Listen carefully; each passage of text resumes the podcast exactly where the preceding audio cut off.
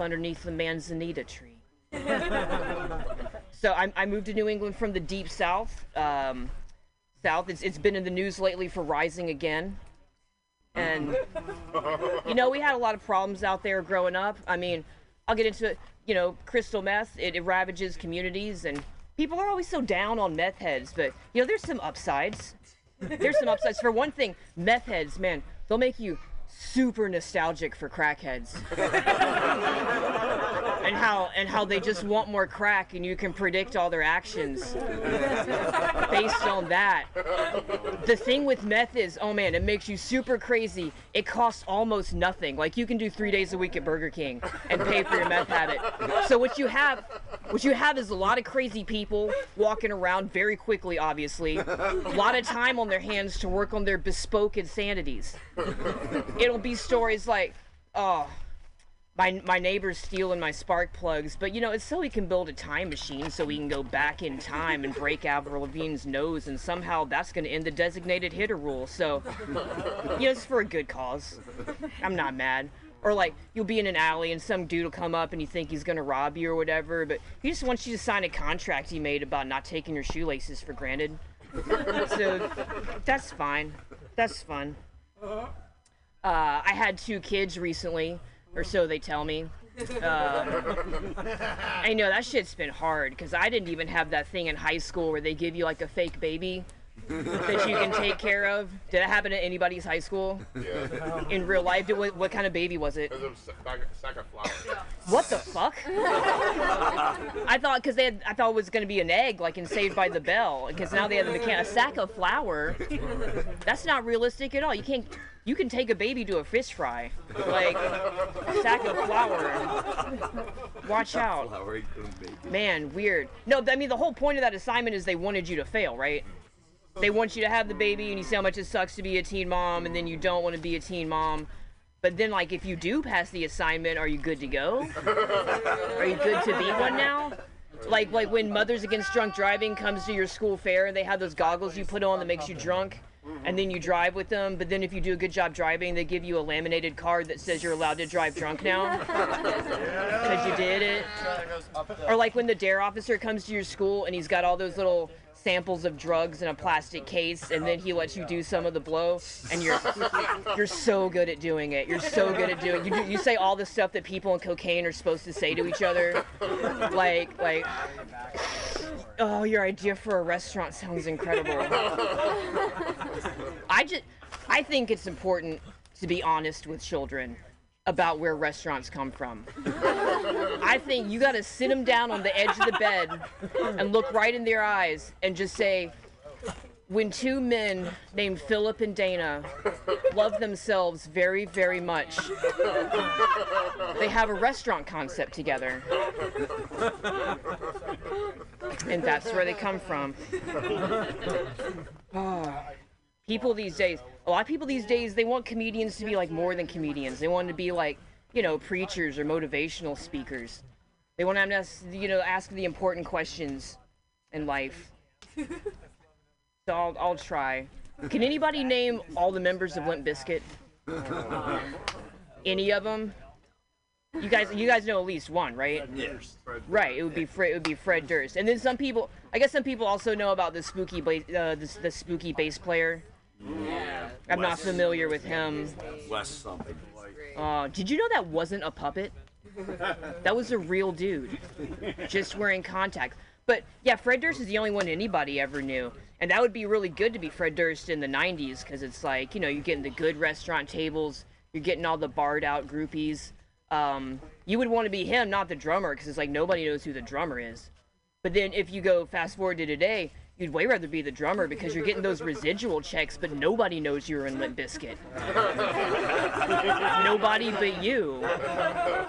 Not like Fred Durst, who has who has 210 million dollars. I looked that up. He's a rich man, but he can't enjoy it because uh, he's trapped inside the body of Fred Durst. like even if you rent out the entire go kart pavilion, like there's still, you know, the two employees are still laughing because it's Fred Durst there. That's hilarious. He's. I'm, I'm just saying he lives in a prison made out of Fred Durst, and so you can't even enjoy the riches. Man, wasn't it crazy how Linkin Park made all those songs about dudes having emotions, but they had to use super tough action verbs? so they'd accept it. Like dudes are always, and people in the songs are like, they're crawling and falling and ripping and tearing. It's like we get it. You're feeling stuff. You're feeling stuff. Okay.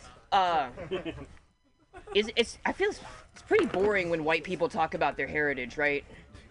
When someone's trapped you in a conversation, they're telling you about how they're Scotch, German, Irish on their mom's side, and they're Dutch, Irish, Scotch on their dad's side, and so on and so forth. I don't know. I don't think people, Caucasians, should uh, get to have heritage like that.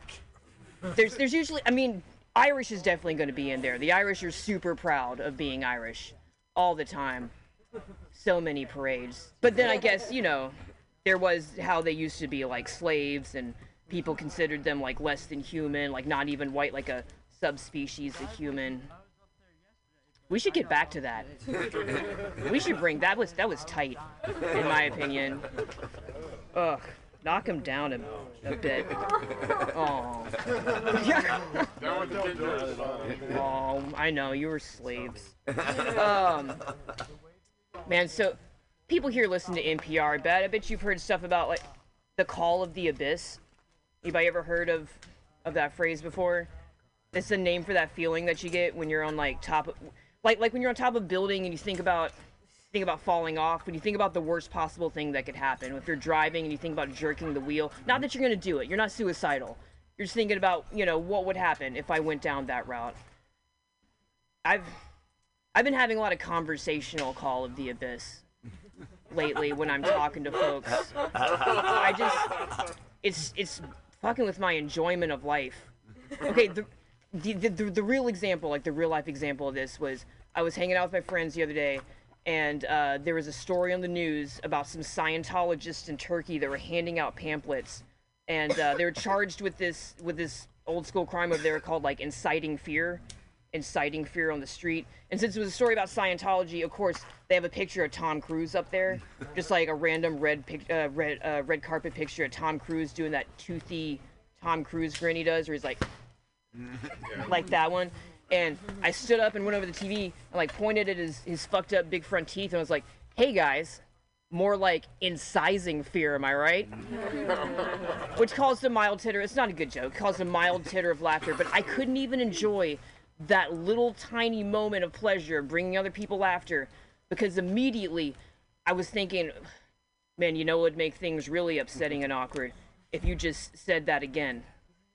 if you just said the punchline again, more like incising fear, am I right? For a second time. But then that would probably it'd probably work out because people would think you were just excited about your joke landing and were like saying it one more time. They'd give you a little a little credit. But then, man, if you said it a third time, if you're like, hey guys, more like incising fear, am I right? Ha ha ha. More like incising fear, am I right? More like incising fear. Am I right? That third time, like, people are gonna frown a little bit and furrow their brows, and they're probably not gonna say anything. They might shoot each other a glance, but then what if you said it a fourth time? What if you said it four times? Oh, fuck. Now this is like the worst part of everyone's day. They feel so uncomfortable. They're fucking hating it. They're hating it. Oh, geez. They're like looking around. Man, and then you get into like five, six, seven. People are looking at the table. They might try to physically leave the room. There's like more like incising fear, right? More like incising fear. And then you go into like eight, nine, ten times. They have to look at you because what if you stab them? They don't want to get stabbed. Oh. And then it's like, how many times can you say the same thing in a row before they like call somebody? Before like they get a straight jacket for you and put it on you or like just get on the phone about it? I mean, I, not out here though. Fuck, not right here. You could say something 500,000 times and just be like, "Oh, that's more like incising fear, Marks." He's like that. We love him. He's great. Uh, okay, so here's here's a j- here's a thing that's hard to do in audiences of normal people that would be easier out here. Like stuff about traveling, it's hard to explain the lifestyle to people. It's hard to explain a lifestyle where it's like I would spend a lot of time doing stuff in front of signs that were telling me exactly not to do that. Like the sign says no soliciting, but I'm hardcore soliciting all day, getting getting that cash. Or a sign that says you know dogs must be leashed, and my dog's never on a leash. I would never. Come on, forget about it. Uh, and then you know eventually a security guard will come up to you and they'll like jerk their thumb back at the sign, you know, tell you got to get out of here. Sometimes, sometimes they would point to the sign and be like, "Hey, can't you read?" And when I had that opportunity, I would always say, no. and that would usually they just give me a weird look, but then sometimes, oh my god, sometimes they would be like, why? and then then you got a real sandbox to play in. That's so good.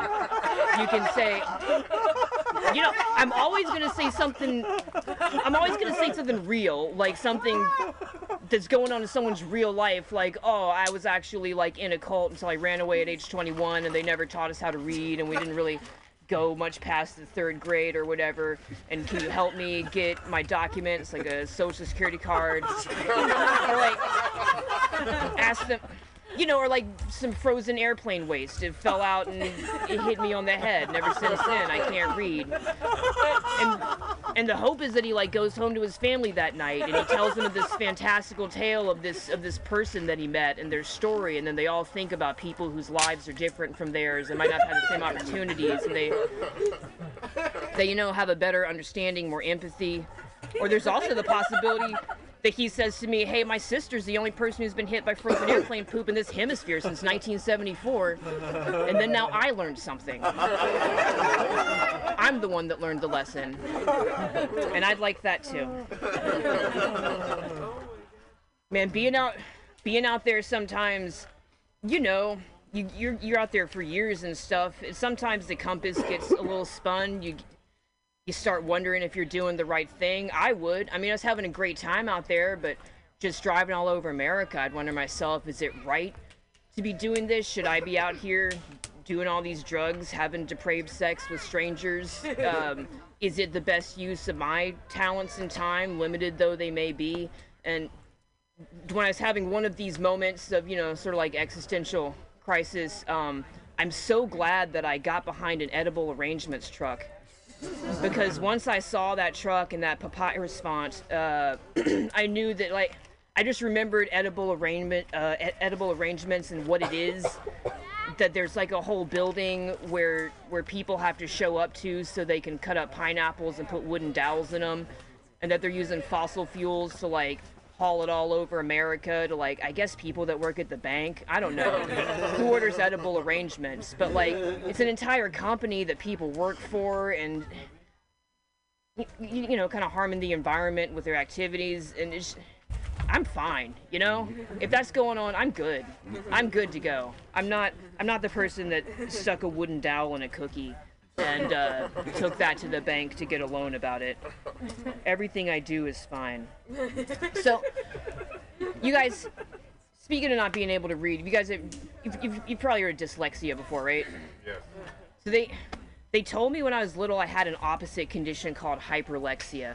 And I don't know how true that is, but I could definitely read before I could talk or before I was like you know like 3 and and uh, can still read pretty fast and uh, growing up, you'd, you'd think that would be a you know a boon that would get you ahead in life, but also it didn't really come with like a expanded you know maturity or consciousness or intellectual ability. I could just read the words really fast. My parents wouldn't take me to the library; they would just take me to like the grocery store where they would buy me every Stephen King book uh, in print. And man, when, when I was six, I read Cujo because it had a doggy on the cover. and you guys, in the book Cujo, a guy breaks into his girlfriend's apartment, smashes every single thing that she owns, ejaculates on her bedspread, and then leaves. And at the time, that was distressing to me because, you know, I mean, first of all, I didn't want all my unicorn figurines smashed, but also the semen part that was that was hard for me to deal with because like I knew Salem's Lot wasn't real and that like uh, you know Pet Sematary was a made up story, but I I was already pretty aware that semen was hella real, like as a concept and around me all the time, and and I just I just didn't know Is that is that how adults treated each other? Is this what dating was gonna be like? is this what I have to get ready for? But it didn't even matter because like now, if I came home now and found a puddle of semen on my bedspread, yo, I'm not even washing that for like four days. I'm just kicking it to the bottom of the bed. Who cares? Who cares? Uh, so man, child actors. Why are why are we still why are we still having them? Like I'm not the best parent, but I know more than to ever let that happen to my kid. What a bizarre ass life. It's the only profession too that we allow kids to do if they want to. It's not like anyone's like, "Oh, our son Mar- you know, Mur- Murphy just loves oil fracking." So so we did quit our jobs and moved to North Dakota just to just to give him a push. See if it works out for him. As long as he's enjoying it though. No one, even if you're like, even if your first grader's a math whiz, no one's like, oh, you should pull him out of elementary school and make him a CPA. That that'd be good for him. And honestly, oil fracking would probably be safer for kids as a profession because like acting's the only profession that requires you on a daily basis to put your kids in the car and drive them on purpose to a building that's full of like, you know, pedophiles and sycophants and like people that whiten their dogs' teeth and just the absolute scum of the earth. People that that are probably gonna fuck up your kids mentally and probably just plain fuck them. And I've heard that's bad for their development. it's not good for them. Man, I can't even enjoy watching a movie that has a bunch of kids in it, like Stranger Things or something. I feel like I'm watching a snuff film of their childhood. I feel like I'm watching a movie, uh, you know, where the dog dies, but from back before it was illegal to kill animals on screen, which was 1939. You guys know that before 1939, those horses are not okay. They didn't make it. It wasn't. It wasn't good for them. Man. And then sometimes people try to tell me, oh, some of the child actors turn out all right. What about Jodie Foster? Jodie Foster's okay, but you guys know Jodie Foster's like best friends with Mel Gibson. So is she okay? is she okay? Uh, I got more, but I think I think I'm just gonna stop now. Why? No, more. Aw. Amazing. Why? Okay. Um, what did I have? What I have written on the sheet of paper? Uh, Poker Stories is one of Hooker story and testosterone. Testosterone. Testosterone. Testosterone starts off with talking about NPR and like um, I'm not sure that might be like a little specialized. I don't know. It's just I it's a little cute for me lately. You guys listen to NPR often? Sometimes. I don't know, like Steve Inskeep pretending not to know how to pronounce like rap, you know, words and rap lyrics on the bumper stuff and like oh man, Radiolab. Fucking Radiolab. It's like if you're telling a story that takes place in England, you don't have to play Hail Britannia for me to like hold that idea in my head. It's fucking babyish. Um, but anyway, so I was listening to it one day because there's nothing else in the car. They were doing a story about testosterone, like people that had too much of it or too little of it, people that had like transitioned their gender or whatever, and what that was like. And um, they were going down a list of like, uh, of like fact uh, attributes of people that had like a lot of testosterone in their body. And I was hearing it, I was like, okay, yeah, maybe identify with some of that. It was stuff like square palms and like a deep voice, and uh, one of them literally, this is literally one of them, a wolfish grin. Mhm. Uh, another one of them was if you were in high school voted most likely to Sarah Connor, which I was. no, that wasn't really one. That wasn't really one. Uh, but the last one uh, they told you about, which is completely real, was that levels of testosterone rise when you are uh, both working out, like in the middle of a really hard workout, or watching violence, even recorded violence, like people fighting. And when I heard that, I knew it was time to take my workouts to the next level by watching videos of people beating the shit out of each other first. And you guys, it is it works so well. Oh my god. I would you go to go to any kind of fight porn site. It you know, when you're like watching a video of a fight at 2 a.m. and you get embarrassingly hype about it, like you're Like UFC? yeah, sure, that too. But I mean, no, I want them to like mean it. I want someone to have snatched somebody's something and then now like an unholy fury is coming down. I watched them all. High school fight videos. Like I didn't get into the Appalachian preschool MMA backyard scene, but that exists. That exists and it's out there, and uh, I'm so grateful. But then it got me in trouble because uh, back when I was living my car, I would work out sometimes by sneaking into the fitness room of like a Ramada Inn or something. Uh, you would just like fish a Starbucks cup out of the garbage, have sweatpants on and a messy bun, and then now you know bust out a workout real quick before I go fly a sign. And I'm in I'm in the Ramada one time waiting for somebody with a card to come swipe it through so he can get into the little tiny room with the foggy mirrors and the like one NordicTrack, and I'm listening to I'm, I'm watching the fights on my cell phone with headphones, and then eventually this like elderly dude in basketball shorts uh, comes to use the gym, which is great for me. He stands up, he swipes the card, and as he goes in, I duck in behind him really quick.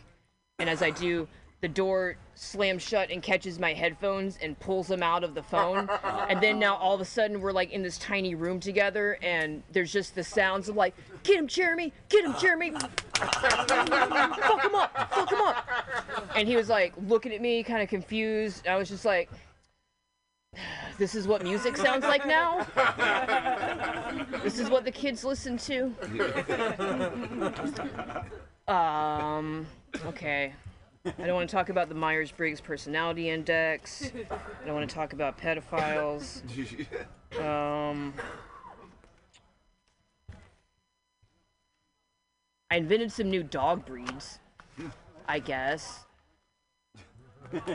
You know, like I mean, it just sucks that we have all these dogs that, that are trained to do hyper specialized tasks. And we took all their dogs away. I mean, we took all their uh, jobs away in the span of like 50 years. I just don't think it's fair.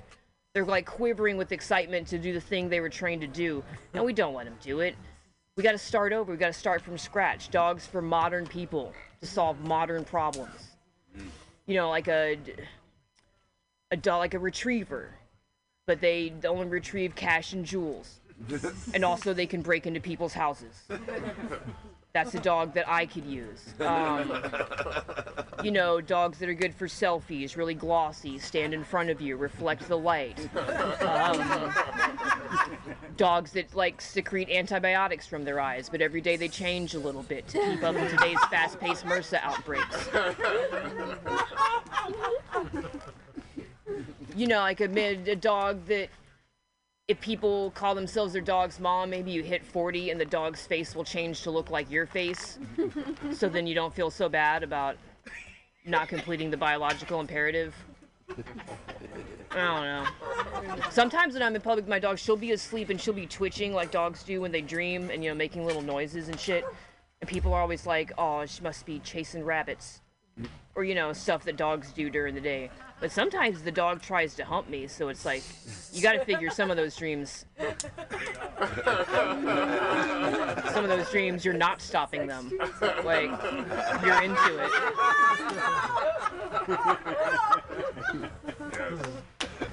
Hmm. Of all the things that COVID took away from us in Burlington, Vermont, near where I live, the one thing I can't believe it didn't take away was the axe throwing bar. Somehow there's still a bar. It survived the pandemic where you can go throw axes at the wall and it makes me so goddamn mad. Oh man, I know I shouldn't get that worked up over it. It's just uh-huh. oh. because they're not chopping wood in there. It's not surrounded by you're supposed to chop like, you know, 10,000 cords of wood first. They're they're trafficking in working class signifiers. I don't love that. Plus the fact that you just know that if it came down to the cut, they're not would, they're not even helping people do it. They're not even going to be able to do it. Like I'm out here in the middle of nowhere chopping wood for the apocalypse. They're in there twirling them around like majorettes. and if in fact the apocalypse did happen and there was like, you know, a horde of people from Brooklyn cresting the hill coming to take over my house in Vermont, and you needed somebody, you needed one of these Burlingtonians to sink the tip of that axe into the forehead of one of these fucks. They're, they're gonna be like, oh, it's not a regulation axe. it needs to be tuned. Uh, so I guess I might as well. Sure, I'll I'll do the the hooker story last because I got to get back to those to the kids. They'll probably need me. But uh, Martyrio. Go out, way out there. Go.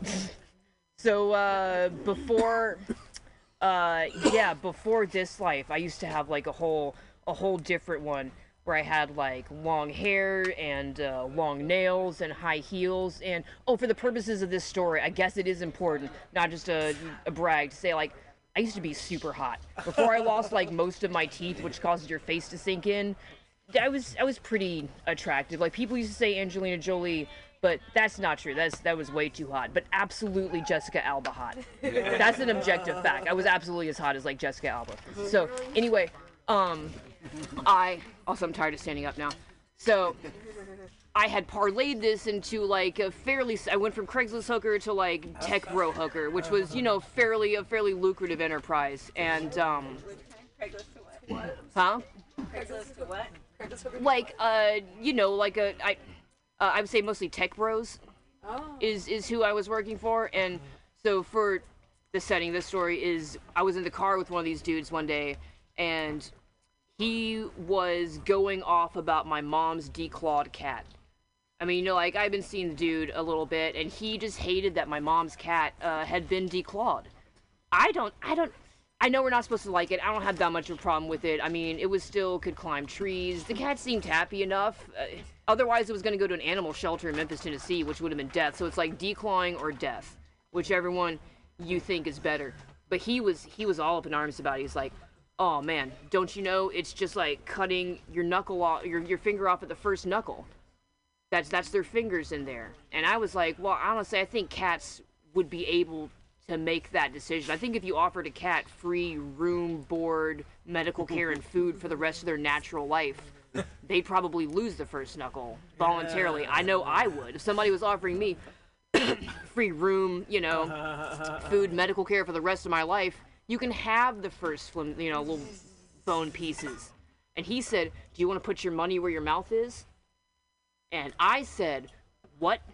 And he said that there was places on the internet not the world wide web but the internet where he could put an ad like that and maybe somebody would take me up on it and uh, you know decide to provide those things in exchange for you know safely uh, in a medical setting cutting the tips of my finger off and I didn't have to think long about it before I said yes, because come on. the first knuckles in your finger? What the fuck? You can still dial a phone, pull a grenade, masturbate, Vulcan salute. What else is there? Those four things? Come on, you're good. That's good. That's all you need to do. And so he put the ad on the internet, and uh, surprisingly quickly it got answered. If you had to guess a part of the world from which someone who would take me up on that offer would originate, where do you think? New Jersey. Uh, China? no, not nobody there could Tell me afford the answer so I don't sound ignorant cultures. what, what you would now call the UAE. They're definitely they definitely grow some weird ones. United Arab Emirates. Yeah, in that in that part of the world. Um, Did they want your knuckles?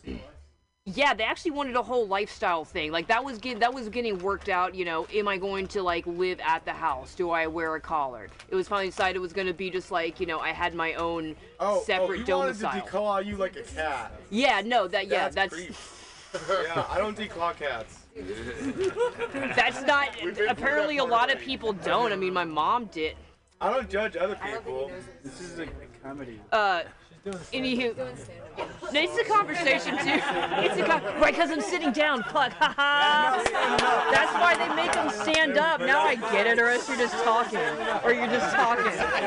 Oh, gosh, tradition, tradition. Don't fuck with it. Well, United Arab Emirates have a lot of money, you know. Yes, yeah, yeah. Some uh, some freak stuff going on. But luckily, before before that uh, happened, uh, some other shit went down, and uh, I basically ended up hitting the road because I was being, you know, pretty heavily surveilled by these dudes. But it was kind of a shame because I had already practiced, you know, doing a bunch of stuff that was going to be needed in my new cat lifestyle, like jumping up on the mantle and knocking a bunch of shit off shitting in a box of sand, much to the dismay of other people at the playground. okay, I'm gonna sit down now.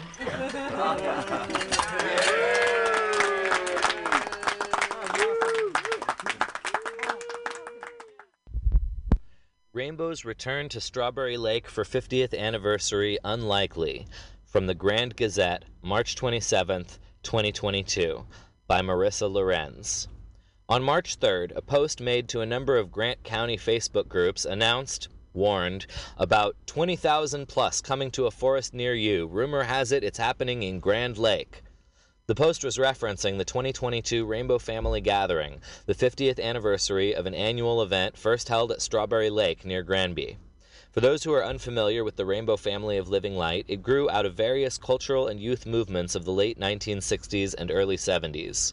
Their annual World Gatherings have become month long events that center around a prayer and meditation circle for world peace, usually held on July 4th. Some have described the group as the largest non organization of non members in the world, with no leaders and no organization. Others commonly refer to them as dirty hippies. And while Rainbow created websites maintain that it is long-standing Rainbow Family consensus that nobody has ever or ever will represent the Rainbow Family, they often talk about such things as communal peace, love, and harmony on and with the planet Earth. That 1972 gathering was the Rainbow's first intentional large group gathering, drawing an estimated 20,000 to Grand County. A New York Times article from the period says that they came to meditate in the forest, to chant prayers together, talk over things, and play flutes and guitars and drums under the spruce and aspen trees. It also details how local government opposed the event. Then Governor John Love swore to prevent the gathering. The state closed roads to the campground. It tried to ban food from the area. But eventually, it was the young people who decided the issue by hiking through the forest to get to the location after being stuck in the town of Granby, many without accommodation, for seven days of standoff. The article goes on to say that concerns of health epidemics were unfounded, that waste was buried in military style trenches, and that there was little evidence of drug use outside of an occasional marijuana cigarette. One time journalist and owner editor of the Middle Park Times, Ed Quillen, later wrote about being at that first event as a young reporter. Two years after that, I was editing the Kremmling newspaper in Grand County and I heard the local side of the story, Quillen wrote. The Strawberry Lake crowd hadn't caused that much real trouble, but any substantial population spike in a remote and unpopulated zone the county had only 5,000 people in those days was burdensome and disruptive but those contemporary accounts conflict with local memory as recalled today. That March 3rd post has garnered over 100 comments on one Facebook page, with most expressing negative attitudes toward the Rainbow Gathering and a hope it will not come back to the area. They pay for nothing and leave feces everywhere, states one Facebook commenter. For all the world peace and sacred healing they spew, it is wildly overshadowed by a lot of destructive and dangerous behavior, says another. And yet another local laments, We have laws in the county code because of this nightmare. It's why we can't live in a camper on our own property. Few voices speak in defense of the event, though two individuals claim to know that the gathering will not return to the Granby area. And a longtime Rainbow who calls himself Muddy George recently echoed that unlikelihood. By phone, George, a Colorado native and self described protector of our national forest, recounts his first gathering, the second in Colorado, held in 1992 in Paonia. I was concerned. I went with the intention of participating, but I also wanted to make sure a large gathering would be safe and environmentally friendly to Colorado. George says he has attended most annual gatherings since, serving in various capacities, including as part of the Vision Council that makes consensus based decisions about upcoming events. He confirms and stresses that no decisions have yet been made about the 2022 location, other than that it will be in Colorado. George explains that scouting of potential sites takes place on a continual basis. We know that we're a large group, so areas that work for our needs, such as parking, water, camping, are generally areas that are already permitted, already have an impact use, and have historically been used by other large groups, such as large hunting camps or grazing or logging activities. Sites that are vulnerable or problematic don't meet our needs. Burn scars and rehabbing burn scars don't meet our needs, George assures. The Strawberry site, being a sensitive area, would negate its consideration. And Muddy George understands well the community's concerns about fire. He lost his own home to a Colorado wildfire in 2002. Yet he continues to return to the gathering, seeing firsthand the work done being, being done to mitigate not just fire, but violence, long term environmental damage, and waste accumulation. As for Grand County safety officials, they are already in discussion about resource needs should the Rainbow Group decide to return to the area. We are aware of the likelihood of the 2022 World Rainbow Family Gathering happening in Colorado and the possibility it could take place in Grand County, says Grand County Sheriff Brett Schroetlin.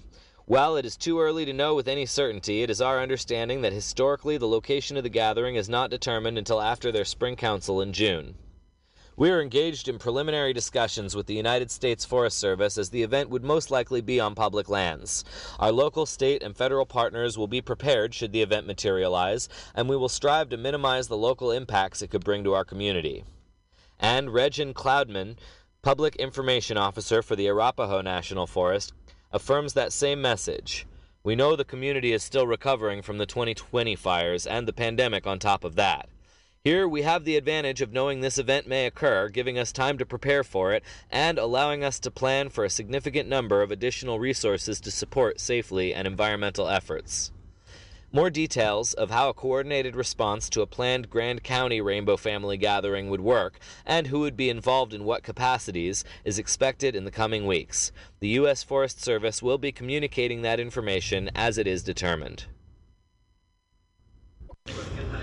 Thousands from Rainbow Family Sect plan to descend on Colorado this summer, making law enforcement nervous.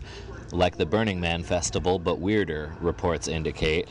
By Conrad Swanson from the Denver Post, March 31st, 2022. The 50th anniversary of the Rainbow Family of Living Light's first gathering in Colorado comes this summer, and the group, a sect of hippies that say they stand for peace and love, appear likely to return to its roots. Sheriff's departments in Grand and Jackson counties, alongside U.S. Forest Service officials, confirmed that the Rainbow Family appears poised for a month long gathering in Colorado this summer. Rainbow families can bring thousands of people together for what Vice reported amounts to a weird version of Burning Man, mixing bikers, Jesus freaks, computer programmers, naked yogis, and gutter punks looking to escape the thralls of everyday life. In Colorado, past gatherings led to an uptick in trespassing and illegal camping charges after seven members told police that they took psychedelic drugs before climbing atop Boulder Public Library's roof, the Daily Camera reported. The group gathers each year for about a week, but this year, marking their 50th anniversary, they're expected to stick around for longer. Flyers posted around Jackson County said they'd gather from June 28th to July 28th, said Sheriff Jared Poley, likely near the Granby area. Precisely where they'll gather and how many people might come remains unclear, Poley said. It really concerns me that it's for a full month. There's not a real good way to prepare for it, Poley said. In the past, we've seen issues come out of it like thefts, vandalism, abandonment of trash, animals on Forest Service property. Forest Service spokesman, spokeswoman Reid Armstrong said the agency is aware of the possible gathering, but that, that it's neither permitted nor sanctioned. Groups larger than 75 people require a special use permit, and the Rainbow family has consistently refused to abide by those requirements, she said. We want to assure the community that we are working with our partners and cooperators to prepare for the possibility of a large extended gathering in Colorado, Armstrong said. Serena Rocksund, a district wildlife manager with Colorado Parks and Wildlife, said the state agency is also aware of the possible gathering, but without more details can do little to prepare. The group tends to gather on federal lands, she says, so the state agency would likely have little involvement. While reports of Rainbow Family gatherings are often paired with drug use and sometimes sexual assault, Rolling Stone reported in 1993 they've also been described as a band of misfits taking solace within the larger gr- group. For their 2019 gathering in New Mexico, Forest Service representatives noted that they're fairly cooperative with rules meant to protect water and culturally significant sites, the New Mexican reported. For that meeting, they brought propane tanks to abide by fire bans and promised to clean up whatever trash they left behind. Criminal charges can often stem from these meetings, but prosecutors have also dropped many of these charges. The Rainbow family has no designated leadership and members and take pride in their holistic and communal system, online blogs and profiles show. The group's first meeting was in the Strawberry Lake area east of Granby in 1972. Rainbow Gathering could bring thousands to fragile Colorado backcountry, sparking outrage by Spencer McKee, Denver Gazette, March 31st, 2022. In 2006, an estimated 15,000 members of the Rainbow Family group, often described as hippies and as part of a non organization, took over a large swath of land in Colorado's Routt National Forest during an illegal gathering. The same group may be coming back to the Centennial State this summer. While the annual gatherings of the Rainbow Family of the Living Light are described by some as a celebration of nature and life, others find issue with the massive crowds that the events bring to public land for extended periods of time. Not only can Rainbow Family gatherings cost the Forest Service hundreds of thousands of dollars each year, major concerns also exist regarding the environmental impact of long term forest use by such a gr- large group. In 2006, the National Forest Service had denied the group two permit applications for their Steamboat Springs area gathering, one permit that contained profanity and a second that was denied due to fire safety concerns. The group gathered anyway, citing that a permit requirement violated the constitutional freedom of assembly. In a matter of days, hundreds of violation notices had been issued by Forest Service officers for a range of offenses, including illegal occupancy and use of a national forest, and drug related offenses. This year, plans circulating the internet seem to point to Colorado as the destination for the annual summer gathering once again. Two different, presumably related Facebook groups reference Colorado. The first is 2022 Colorado 50th Annual Rainbow Gathering, a group with 1,700 members that has been used to promote events in other states in the past. The second is Rainbow Gathering Vision 2022 Colorado, which implies a destination of Table Mountain, Golden area, or Strawberry Lake, Granby area, where the first where the first intentional group gathering took place in 1972. A plan to hold the festival in Colorado is also mentioned in a report from the Grand Gazette, with someone involved in the location selection process stating that the 2022 event will happen in Colorado, but that the exact spot is to be determined. He also notes that the Strawberry Lake site would be likely deemed too vulnerable by the group, possibly due to recent fire activity in the area. While members of the group believe their gathering is well intentioned, rumors of the group's return to Colorado has drawn criticism online. On the popular forum based website Reddit, members of a Denver centric message board with 282,000 members have shown a strong negative reaction, also encouraging the public to contact officials at local National Forest Office about the supposed event. Outrage and concern focuses mostly on damage done to natural spaces by the event in the past, including the creation of informal trails, excessive human and animal waste left in centralized spots, and the stripping of tree branches for burning. Worry that the event could attract criminals has also been expressed. There are obvious environmental concerns that come with any long term occupation of a space, especially by a large group. Generally, these events are billed as taking place through the first week of July, though many participants can get there early and stay for much longer, with some sources stating that the event can last an entire month. Last year, the Rainbow Gathering event took place in Carson National Forest, New Mexico, near Taos. An Associated Press report on the event noted that Forest Service officials have said that recent gatherings have had little impact on water, erosion, and other areas of concern. The Forest Service is preparing for thousands of people to come and camp en masse in one of Colorado's forests this summer. Online rumors are swirling that our state is the destination for the 50th Rainbow Family Gathering. The group describes themselves as a, a loose knit organization that operates without leadership. Their events, earthy functions, draw in thousands of people. Facebook groups, presumably associated with the group, have hinted that Table Mountain in Golden or Strawberry Lake in Granby could be this year's destination. A group that large, camped out in the forest for a long period of time, obviously creates an added wildfire risk. The Forest Service says, if necessary, they'll bring in a significant number of resources to reduce the impact on nearby towns as well as the public land. Good morning, Colorado. You're listening to the Daily Sun Up with the Colorado Sun. It's Friday, April 1st. Today, the Rainbow Gathering is returning to Colorado after 16 years for its 50th anniversary. But it's a mystery of where this week's long confab will take place and when. Now, let's go back in time with some Colorado history. The discovery of gold in the Colorado Territory in the 1850s launched a second gold rush that led to a stampede of people looking to find fame and fortune. Regionally mined ore was often called Pikes Peak gold, and the dust and ore brought into town wasn't easily spent on its own. Groups like the Clark Gruber and Company opened up a private mint to turn that dust into coins that could be more easily traded for goods and services. On July 25, 1860, the group opened up shop in a two-story brick building on the corner of Market and 16th Streets in Denver, minting $10 gold pieces at the rate of 15 or 20 coins a minute. The coin featured Pikes Peak surrounded by a forest of timber. In three years of operation, they minted $594,305 worth of coins. They were so successful that the U.S. Treasury purchased the business in April 1863.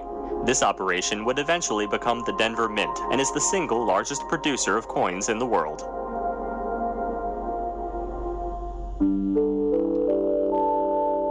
Next, our feature story. The first time the Rainbow Gathering got together was in 1972, and that happened to be in Grand County. The last time they met in Colorado was in 2006, when 10,000 people camped out on public lands in Routt National Forest. This unofficial organization has no official leaders nor an official website. But through word of modern mouth, like Reddit forums, this group of hippie campers appear to be headed to Colorado to celebrate their 50th anniversary this summer. There is cause for concern, though, about the impact of such a large group on federal lands. But as Jason Blevins reports, one upside so far is the Forest Service knows it's coming. Tamara Chuang talks to Jason in today's podcast. Hi, Jason. How are you Hey. today? Very well. How are you, Tamara? I'm good. Thanks for talking to us about the Rainbow Gathering. So, this is new to me. I'm not from here and I have no idea what this is. Can you tell our audience what what exactly is the Rainbow Gathering? Well, for 50 years, this group has been uh, holding sort of, they call it impromptu uh, gatherings on public land, Forest Service land usually, um, around the country, different states all over. And uh, they just kind of started to hint this week that they plan to come back to Colorado for their 50th anniversary. The first ever rainbow gathering was uh, on public land near Granby in 1972. So, 50 years. So, it sounds like they're going to be somewhere here in Colorado. But um who who are these people? Like you know, I mean, I have no idea. I think your story mentions they're hippie campers, but do you know who who are they? What do they represent? Uh, they're started in, I think, around Eugene, Medford, Oregon, and in the, in the early '70s, and they, uh, you know, they're peace, harmony, love folks. Um, they have no structure. There is no leadership. There's no headquarters. There's no people in charge. Everybody that attends this event is uh, treated as an equal, I guess, and they um, they just sort of come together and have have this big sort of prayer circle-ish type event on July 4th, and that's sort of their trademark, uh, you know, pinnacle apex of the of their gathering. Sometimes folks are there for a month or longer. Um, the event technically lasts about a week. Um, we're not quite sure where they're going to end up in Colorado. Um, you know, this is since they have no formal structure, um, it's all just kind of online chatter, you know, and there's some websites out there that say, you know, get ready for the 50th anniversary in Colorado. And people in Grand County and the Arapaho National Forest seem to think that they will be returning to the Arapaho um, uh, for their 50th sometime in July this year. Mm. Could be as Okay. many as 30,000 people. They usually draw about 10 to 15,000 people for, for these events.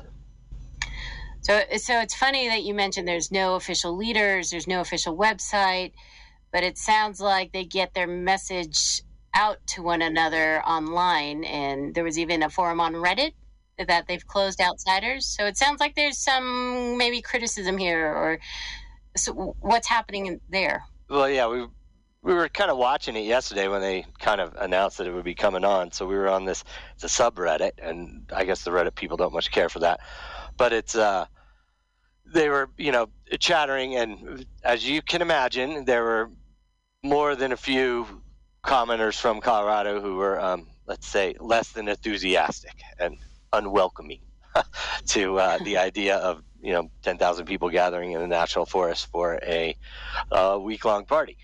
So they, I, they shut that down today. You can't actually see what they're talking about in there. Um, so that's kind of uh, been a little shift. But I, I think back in the day, they used to have a phone number that you would call, and they, and then you know they would have sort of regional gatherings. So it was word of mouth, and it was probably mailings and signs up, and you know hippie communes or who knew how they did it pre-internet. But now you know just like any kind of online community they're pretty loosely based and there's no one really to uh, to to organize you know this these events. But what's interesting is the forest service actually has a national incident management team that follows this group around every year you know there's 40 something forest service law enforcement personnel who uh, go to all these events, track them, attend each one, you know, write some tickets and kind of just loosely police. You know, they they obviously can't write 10,000 tickets and they're obviously not going to arrest 10,000 people. So it, it, makes it kind of a challenge on their front. And that, you know, they, their, their point is that they should be able to have the right to assemble on public lands at any time. Uh, Forest Service obviously has rules about public gatherings and they want you to get a permit. And um, since there is no rainbow family boss, then there's nobody to actually sign for a permit or apply for a permit. So it's kind of an interesting dynamic in terms of this relationship, and it's largely antagonistic between the Rainbow family and the Forest Service, obviously. Um, but there's, you know, they have as many as 500 people after each event that kind of stick around and fill in their, you know, pit toilet latrine sort of stuff and replant grasses and do all this stuff. They have medical care. They have uh, you know different a whole bunch of different camps divided across the you know as many you know 2,000 3,000 acres of public land out in the middle of forest. And as you can imagine, some concerns in Colorado are largely focused around wildfire. Um, you know, there's just a lot of valid concern over 20,000 plus people camping in the middle of the woods and what how that might I don't know spark a wildfire. Yeah. So so it sounds like they clean up after themselves and they they may also be concerned with the environment as well. Um, but the wildfire is an issue because that's something, you know, wildfires are obviously wildfires because they're kind of out of our control.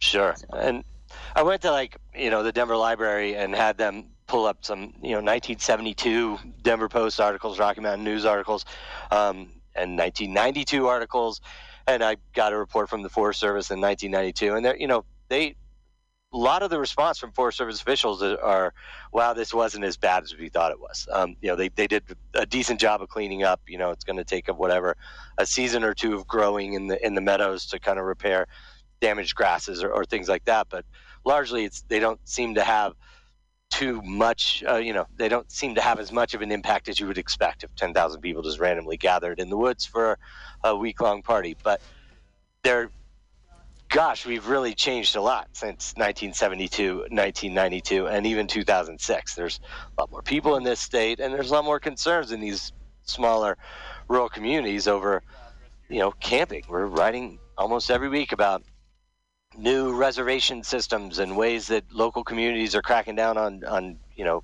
sort of random camping and free for all camping around their towns out of a rational fear of wildfire and people not controlling their campfires and that causing, you know, some significant impacts to natural resources. So eh, we're in we're in a different time, but then, you know, I guess you could say we've been in a different time forever.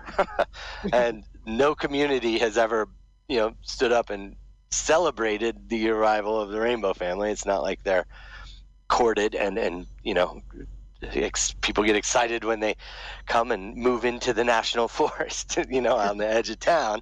Hardly a, hardly cause for celebration, but um, talk to folks in Grand County and Arapaho National Forest, and they're on alert and they're paying attention. Apparently, the Rainbow folks send like a scouting party that'll come out and kind of identify a, a final area. Um, they like open meadows. They need a water source, so they find this you know spot, and then they you know that's where they're going to gather. And no one has really been able to stop them from gathering for 50 years. So it's pretty much once they decide where they're going to be, that's it all becomes about managing impacts and, and you know making sure that community resources, natural resources are somewhat protected. How soon do you think folks will know when this is happening and where it's going to be?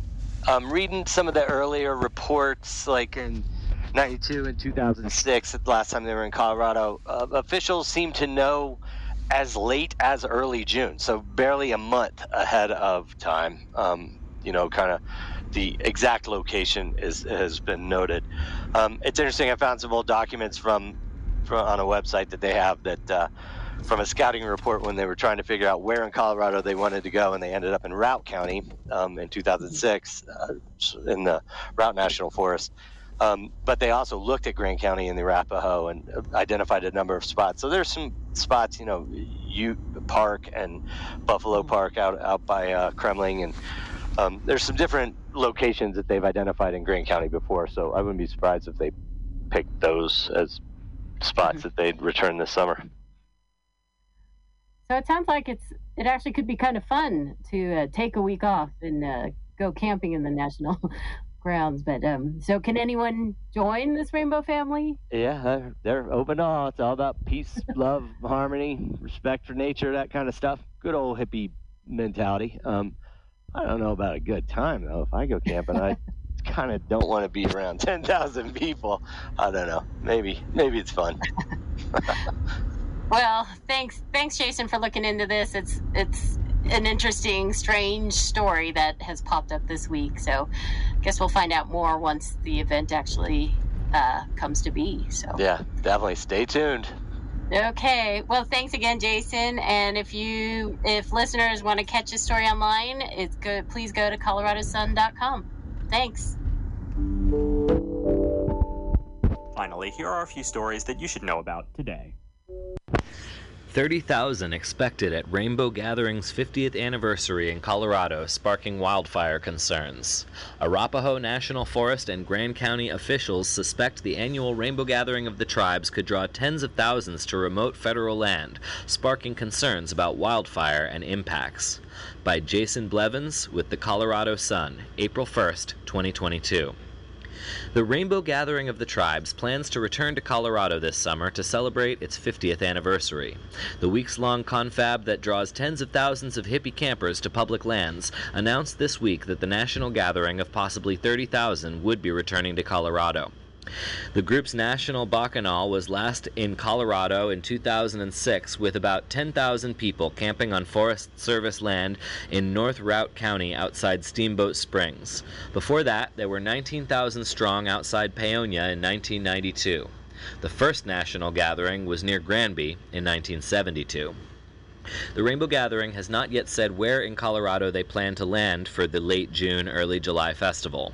But in fire fearing mountain communities already cracking down on camping in crowds, opposition to the event is mounting with a focus on how tens of thousands of people camping together in the woods could spark a wildfire.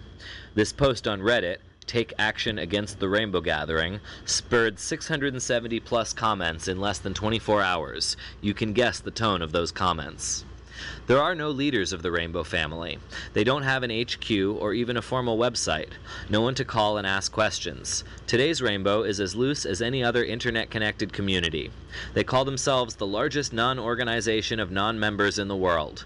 And they closed their Reddit forum to outsiders on Thursday as hundreds of commenters piled on with less than enthusiastic responses to the 50th annual gathering in Colorado. Many of the group's websites crashed Thursday as news spread of the Colorado events. The loose structure makes it hard for federal land managers and local communities to address impacts and plan for the pending party of hippies. The Forest Service, citing online chatter and posts, suspects the group could be planning to gather in Grand County in June and July. The original 1972 gathering occurred up there, so I think there is some potential desire to come back to Grand County for their 50th, said Reid Armstrong with the Arapaho and Roosevelt National Forests. Without a leadership structure, the Forest Service has not been able to enforce its rules requiring a permit for gatherings of more than 75 people on public land. The agency typically writes tickets for illegal camping during big rainbow rallies, but obviously rangers don't pen 10,000 plus citations at every gathering. The Rainbow Group has, since the 1970s, argued that it has a right to assemble on public lands. The National Forest has a national incident team that follows the Rainbow Family's annual gatherings, which typically peak over the July 4th holiday. Last year's gathering was in the Carson National Forest near Taos, New Mexico. That team, mostly Forest Service law enforcement officers, works with local communities and local police. While the specific location won't be known until the Rainbow family sends a scouting party to find a spot that provides open spaces near a water supply, the Forest Service and Grand County law enforcement are aware of the possible gathering. We bring historically a lot of resources to help protect the local community and help reduce the impact on the community and natural resources, Armstrong said. In 2006, a scouting report from the Rainbow Gathering explored possibly returning to Grand County and identified a handful of possible locations on Forest Service land, including Church Park, Red Dirt Reservoir, and Buffalo Park. One upside for the Rainbow Gathering impact the Forest Service knows it's coming, unlike major wildfires like Cameron Peak and East Troublesome, the two largest wildfires in Colorado history that raged through portions of the Arapaho National Forest in 2020. So we can plan for it and prepare for it, Armstrong said. The impacts, however, can be the same. Slightly different, but the extent of the natural resource impacts can be similar, which is why we bring in an incident management team.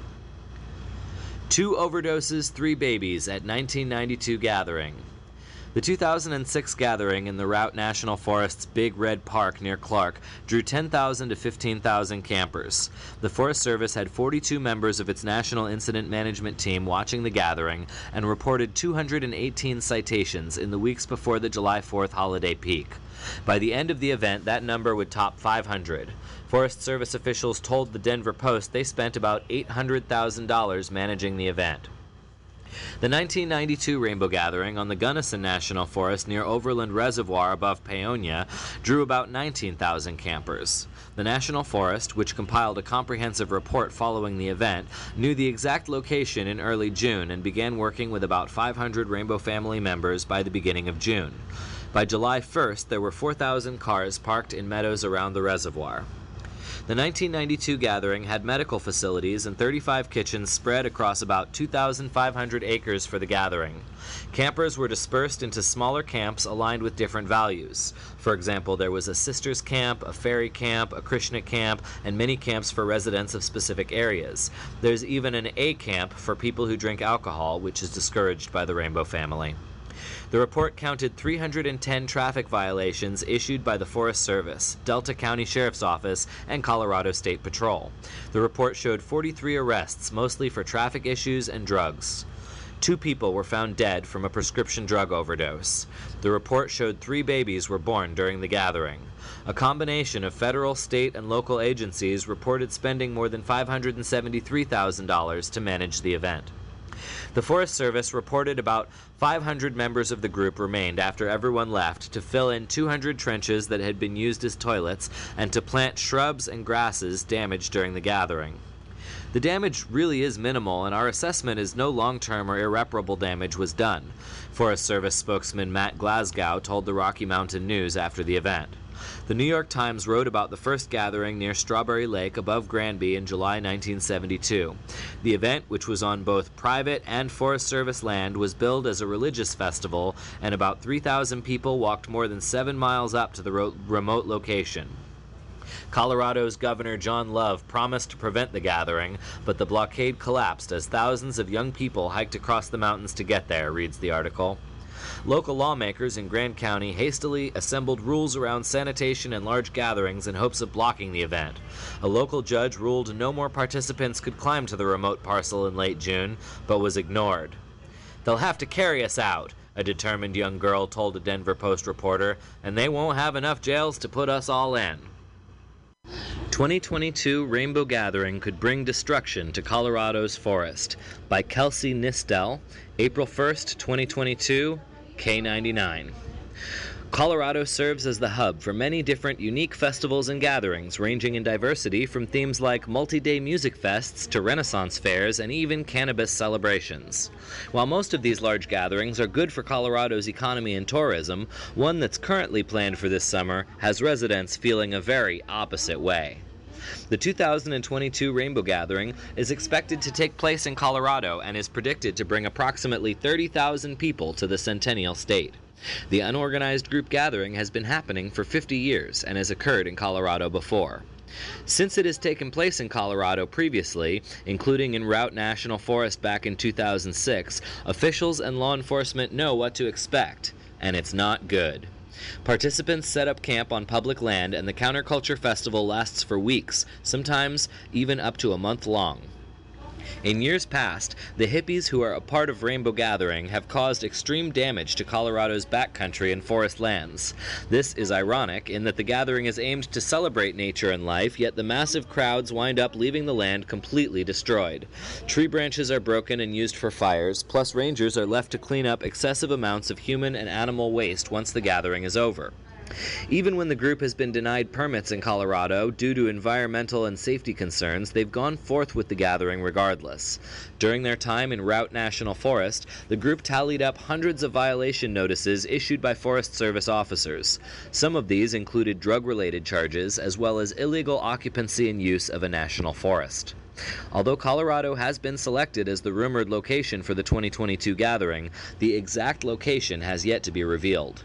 Some Reddit threads are hinting it could possibly take place somewhere near Walden, Granby, or Golden, but those are just speculations. Another huge worry about the event taking place in the Centennial State is the risk of fi- it poses for fire danger, especially in the backcountry or forest. Plus, in addition to having a negative impact on Colorado's important natural resources, residents are also concerned about the potential of criminals coming to the state. The Rainbow Gathering was held in Carson National Forest in New Mexico last year. Rainbow Family May Infiltrate Grand County This Summer by Tracy Ross, Sky-Hi News, April 1st, 2022. Multiple Colorado newspapers are reporting on the possibility of the Rainbow Family, which bills itself as a loose knit group without leadership or organization who gather on national forests to discuss political and environmental issues, pray for world peace, and celebrate life, holding its annual gathering in Grand County this summer. The Sky-Hi News spoke with representatives from the Grand County Sheriff's Office, the Grand County Commissioners, and a local fire agency, and were told that as the family doesn't choose its summer site until a council later in the spring, it is too early to know with any certainty where it will be held. The sheriff's office added that it is engaged in preliminary discussion with the United States Forest Service as the event would most likely be on public lands. Our local, state, and federal partners will be prepared should the event materialize, and we will strive to minimize the local impacts it could bring to our community. One Sky-Hi reporter attended the 2006 Rainbow Gathering in Routt County and, with on the ground experience, has insights into how these events unfold. We will draw on these insights as we continue reporting on this developing story. In the meantime, we will report on facts in an effort to avoid spreading potentially undue stress in the Grand County community. The U.S. Forest Service is the lead agency in this matter, as these events have historically taken place in its jurisdiction.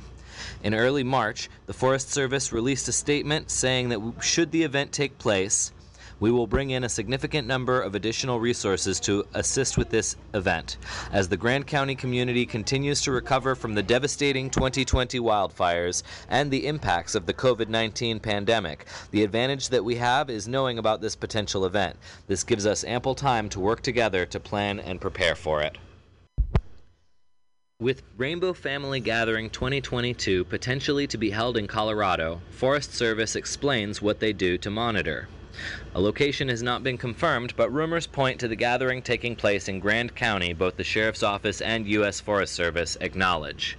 9 News by Luis de Leon, April 2nd, 2022. While it's not yet confirmed, rumors swirling around social media suggest the 50th anniversary of the Rainbow Family Gathering could take place in Colorado, and local and national office officials have taken notice. We are aware of the likelihood of the 2022 World Rainbow Family Gathering happening in Colorado and the possibility it could take place in Grand County, said Grand County Sheriff Brett Schroetlin in a statement. While it is too early to know with any certainty, it is our understanding that historically the location of the gathering is not determined till after their spring council in June. He adds that they're in preliminary discussions with the United States Forest Service as the event would most likely be on public lands. Our local, state, and federal partners will be prepared should the event materialize, and we will strive to minimize the local impacts it could bring to our community, the statement read. The Forest Service actually has a specific incident management team to handle monitoring the events while partnering with local law enforcement wherever they take place. Nine News sat down with that team's public information officer to better understand their experience with the group's gatherings and what to expect if it indeed comes to Colorado. What is the Rainbow Family Gathering? Hillary Markin with the Forest Service has been with the National Rainbow Incident Management Team since 2019 and helps monitor the event with their safety plans. So, they're a loose knit group of people who typically gather on national forests to kind of pray for world peace, celebrate life, discuss political and environmental issues. That's kind of what our understanding is of the group, she said. Reportedly, locals near where the gatherings happen look down on the Rainbow Family Gathering participants because of the amount of time they spend on natural lands. The people within the group have been described as hippies, and hundreds of violation and hundreds of violation notices have reportedly been issued by local authorities. The first gathering took place in 1972 in Grand County, suggesting that for its 50th anniversary, the group would set up there again. In 2019, the gathering took place in northern Wisconsin, and there was a gathering in New Mexico in 2021. Come June, Markin said the group will hold its Vision Council where the location is usually announced. Uh, in recent years, the Forest Service expects anywhere between 2 and 10,000 people, but Markin says it depends on the location and how easy it is to access that location. We do have criteria that we typically look for when we're working with them. Most of those that have been there before are aware what we're looking for, and they ultimately, you know, they're by and large peaceful group. They want to learn about the local area and work with us to protect it, Markin said. However, a large gathering in a natural forest in Colorado comes with risks, Markin acknowledges. Risks. Typically, a group larger than 75 people would need a special use permit from the Forest Service. But because there's no governing body or a single leader for the gathering, Markin explained that it poses challenges. An organized group that has a leader, you know, then you come to the National Forest and apply for a special use permit, and then we work through the special use design criteria to see is this event going to be permitted on the National Forest? What kind of stipulations will be put in place? And we issue you a special use permit if we can agree upon the different criteria that we're looking for, she explained. Instead, they treat the gathering as an incident. Just like we would for a fire or all other risk incidents, we bring in an incident management team that's familiar with how these work and really focus on protecting the natural resource and protecting the visitors that are on the national forest, Markin said, acknowledging the environmental risks that come with a large gathering in the forest. Trees are always a big concern of where is all this waste going to go, and so we've got design criteria of how to deal with those waste. How far away from water sources, all of that, those specifics go in to try to protect the natural resources. And then we have our law enforcement officers and our resource protection folks out there making sure that they're complying with that design criteria, Markin explained. Like, what areas would we say no to if the rainbow family would like to go to a certain area? There may be a protected area or wilderness or something like that, and we would restrict them from going there. Regarding wildfire concerns, Markin says they're usually prepared for a fire risk, and staff is heightened when there is a fire risk. Depending on what the fire danger level is. We have fire staff happening on the forest just naturally. That's an automatically occurring thing. But we know we have an incident happening. If we know that fire danger is higher, we will set up that staffing level so we're connected, she said. Markin brought up an example from 2019 when her team explained to gathering goers about milkweed, an important plant to the monarch butterfly, and she recalled several members going around trying to protect those plants. When it comes to parking, Markin explained that the event turns into a sort of traffic operation. So that's a big thing when they do choose a location is thinking about parking and traffic flow for the incident. You know, if it's a one way in and a one way out situation, where is it safe for cars to park to maintain ingress and egress in and out of that location? So we put up no parking signs so it becomes kind of a traffic management thing, she said, adding that they make sure a path for emergency vehicles is available. While the team has prepared year after year, they usually don't get much notice where exactly the gathering is planned the guessing game. As officials keep a close eye as to where the event will be, Markin said it's usually pretty difficult to pinpoint in advance. And so it's really challenging to decipher what's real and what's not when you're reading the different sites and areas until they actually put out the, you know, this is where Vision Council decided on and here's where we're going to land. You don't get much information, she said. Markin shared a story of 20 19, where they had established the incident management team at a spot they thought w- they would be, but were actually 50 miles away since the group had moved at the last second. And they chose a great spot where they ended up, but we were planning for them to be about 50 miles to the south originally, and then they came up north further, Markin said. Overall, Markin said a plan will be in place for when the group announces its location. We work with the forest where this incident is going to occur, and we put a resource protection plan in place as if it was a special use permit, she said. Let's start with this. Who is the Rainbow family and what's the big deal? So they're a loose knit group of people um, who typically gather on national forests to kind of um, pray for world peace, celebrate life, um, discuss political and environmental issues. That's Hillary Markin is with the Forest Service's incident management team specifically formed to follow them. They expect anywhere between 2 and 10,000 people to show up for the annual summer gathering. The last time they were in Colorado, 2006 in Routt County. One of the few ways that people could keep up with the group was through a subreddit that's been set to private. But the Forest Service is preparing for it to possibly end up in Colorado once again, specifically Grand County, where the first ever gathering happened in 1972. For them, the exact location is sort of a guessing game every year. but it makes it really challenging for us to plan, to work with them, um, to get a resource protection plan on the ground, But when the plan is set, they always treat it as an incident. just like we would a fire um, or other all risk incident. Um, we bring in an incident management team that's familiar with how these work and really focus on protecting the natural resources and protecting the visitors that are um, on the national forest. A main concern is a bunch of people in one spot of the forest when Colorado's wildfire behavior has kicked up in recent years. If we know that fire danger is higher, we will up that staffing level. So we're connected. We call kind of resource protection officers out there on the ground that work with them. We try to educate them. Um, to, again, it's all about protecting the natural resources um, that they're utilizing for this gathering and leaving as minimal impact as possible. So it's the understanding of both the Forest Service and Grand County Sheriff that there's something called the Spring Vision Council that's held around in mid-June, and that's where exactly the location is announced for where the gathering will be. Officials keep a close eye on that, and then they deploy resources as soon as they know. Steve, they also treat this in part as a traffic operation, putting up no parking signs, among other things. Yeah, no parking for this. And at this point, Luis, they must know that law enforcement knows about They certainly do. Not a surprise anymore. It's what the Forest Service calls a non-sanctioned event. Basically, groups bigger than 75 people have to get a special use permit. But because there's no one single leader or really a governing body for this, it's hard for them to really plan or implement that. So they prepare for the gathering instead. It will be interesting to watch their response. Luis De Leon, thank you. The Rainbow Family Gatherings, they started in Colorado dozens of years ago. This year, it'll reportedly be back. And we spoke to an attendee who says that they're going, or they're planning rather, on having 80,000 people gather in one of our forest lands.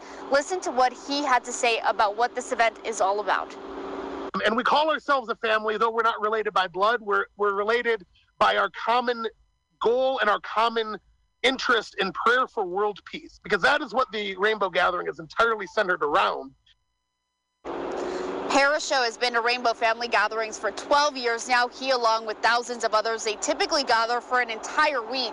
This year, they plan to do that between July 1st and July 7th. They say they haven't chosen the forest land they plan to gather in just yet, but they have chosen our state. And despite being an event focused on, quote, praying for world peace, these gatherings, they've been controversial in the past. Coloradans who've gotten word about the gathering being here say they worry about that wildfire danger, even cleanliness. But Parasho says these are concerns that are currently being worked out. We do a lot of liaison work with the National Forest Service, both with the law enforcement end and with the uh, the natural resource end, to make sure that we're um, being careful of uh, sensitive environments in the area that we're going to be in, whether that be wildlife, uh, plant life, or uh, a, a fragile water source.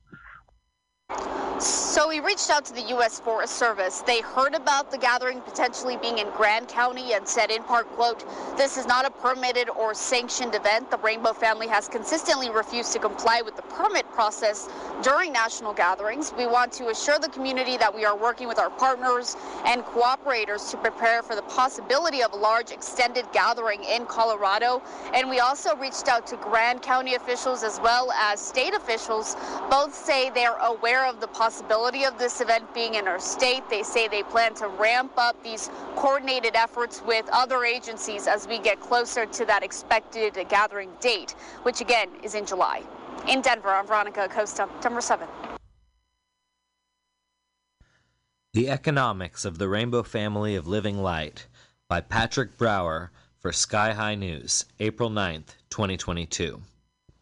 There's a business angle to the imminent return of the Rainbow Family of Living Light to Grand County this summer. Press reports and hearsay are stating that the family is planning a 50 year reunion of its first gathering in Grand County, which took place in June and July of 1972. That gathering, which has also become known as the Strawberry Festival because much of it took place at Strawberry Bench, has achieved the status of near mythical folklore among the legends of Grand County's past. And now the Rainbow family is coming back. As they say, past is prelude. The gathering was resonant all over the state and the region. Remember, 1972 was a year that some would say was the peak of the hippie era in America. Yes, the 60s are known for the, as the hippie decade, but it was the early 70s when hippiedom and all of its counterculture splendor really consumed the American consciousness. Based on the press reaction and coverage I've seen this week, it still consumes the American and regional consciousness. The Forest Service is worried about permitting, local government is worried about the big crowds, if they even arrive in large numbers, and the world in general is freaked out, to coin a phrase from that era. This pre event freakout isn't dissimilar to what happened here 50 years ago.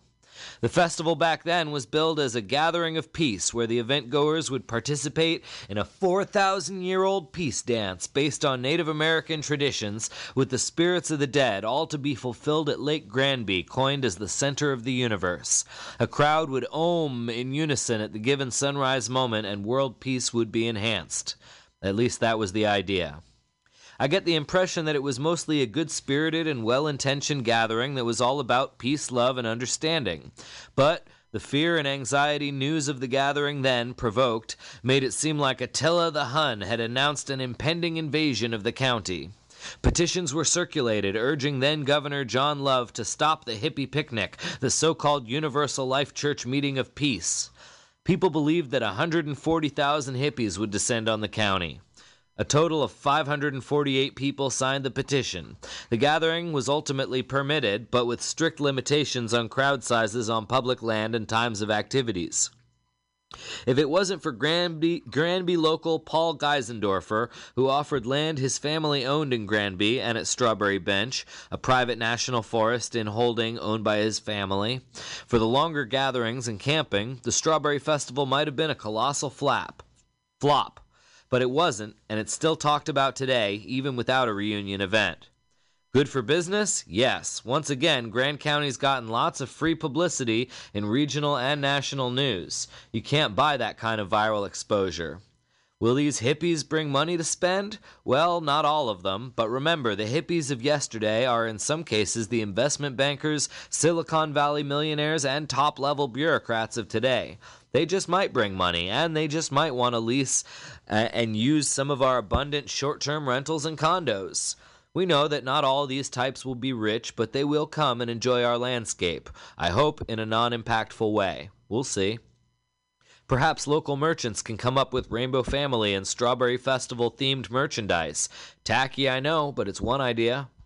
And now I wonder about the infamous motorcycle gang riot and celebration that shut down Grand Lake for two days in early July of 1975. Will those gangs, seeing the rainbow's return, come back to relive the crazy days of their youth? It might not be bad because Harley Davidson riders today are more likely to be orthodontists and business professionals than the rough and tumble gang members of yesteryear. Let's start planning now. Grand County Commissioners release statement on rainbow gathering. Tracy Ross, Sky-Hi News, April 13th, 2022. The Grand County Board of County Commissioners sent a statement to the Sky-Hi News upon request Wednesday, April 13th, that says the board has been made aware by the U.S. Forest Service that the 2022 Rainbow Family Gathering could occur in Grand County, that it will not make allowances for an unpermitted event on public land by the USFS, and that it does not support the gathering. In a phone call regarding the statement, District 2 Commissioner Merrit Linke said he had talked to some of the Forest Service high ups and that they don't feel there is much support to oppose the gathering. He said that's because the rainbows could go somewhere else to a more remote area that would have less backup than Grand County does. Kind of the consensus unofficially is that they're coming and we can do the best we can to prepare, even though we won't know if they will come until the last minute, Linke added. But they're a very unstructured group with no legal status or organized structure. They're not an official church group and they don't have any true leadership, so preparing in advance would be hard to do. When asked what the county will do to prepare should they learn definitively that the rainbows are coming, Linke said, A lot of it from the county side has to do with trying to get extra personnel and costs covered. The rainbows are bad about paying bills like EMS response or hospitalization. We'll also need additional law enforcement services, which is money out of Grand County taxpayers' pockets. So we're trying to make sure the Forest Service will help us with some federal funding. And really, in terms of managing it, it's making sure we can call on our neighboring counties. There are lots of mutual aid agreements with sheriffs and municipal departments across the state, so that seems our best bet. Word circulating around the state is that the Rainbow family is coming to Grand County this summer to celebrate the 50th anniversary of its first gathering, which took place at Strawberry Lake. Historically, the family has waited until mid June to send a scouting party to potential gathering sites. Linke said they can't legally hold a gathering on Strawberry Lake anymore because it's in a national recreation area which forbids such gatherings. The statement also said, We hear and share our community's concern about the potential for this highly concentrated and localized event on USFS lands. At the scale discussed by the USFS, if the gathering takes place here, it could bring additional wildfire risk to the community due to prolonged drought and the magnitude of fuels from beetle killed trees, grasses, and undergrowth. Grand County has been significantly impacted by recent wildfires that burned more than 225,000 acres of our land destroyed nearly 400 homes, and burned all four watershed basins. These burn areas are still in the early phases of recovery, with anticipated additional flood after fire threats this summer. Updates will follow as the BOCC learn more from the Forest Service, the statement said. How the U.S. Forest Service is preparing for the Rainbow family's 50th anniversary festivities in Colorado. The federal agency launched an incident management team to deal with the potential conflict. By Sam Tabachnik, The Denver Post, April 18, 2022. Confused about the Rainbow family and the group's possible 50th anniversary celebration in Colorado this summer? The U.S. Forest Service has you covered and is mobilizing a national incident management team to handle the potential festivities. Word has trickled out in recent weeks about the hippie group's possible month long celebration in Colorado, prompting federal authorities to launch a website with all the vitals on the Rainbow family of living light and their quirky festivities. The Forest Service also launched the incident management team to work with the local community and law enforcement to protect the health and safety of everybody involved and to lessen environmental impacts to the site by providing information and enforcing laws. The group, whose members say they stand for peace and love, celebrated their inaugural festival in 1972 near Strawberry Lake outside Granby. Since that first gathering, the Rainbow family has come together annually on different national forest lands, with crowds ranging from 2,000 to 10,000 visitors.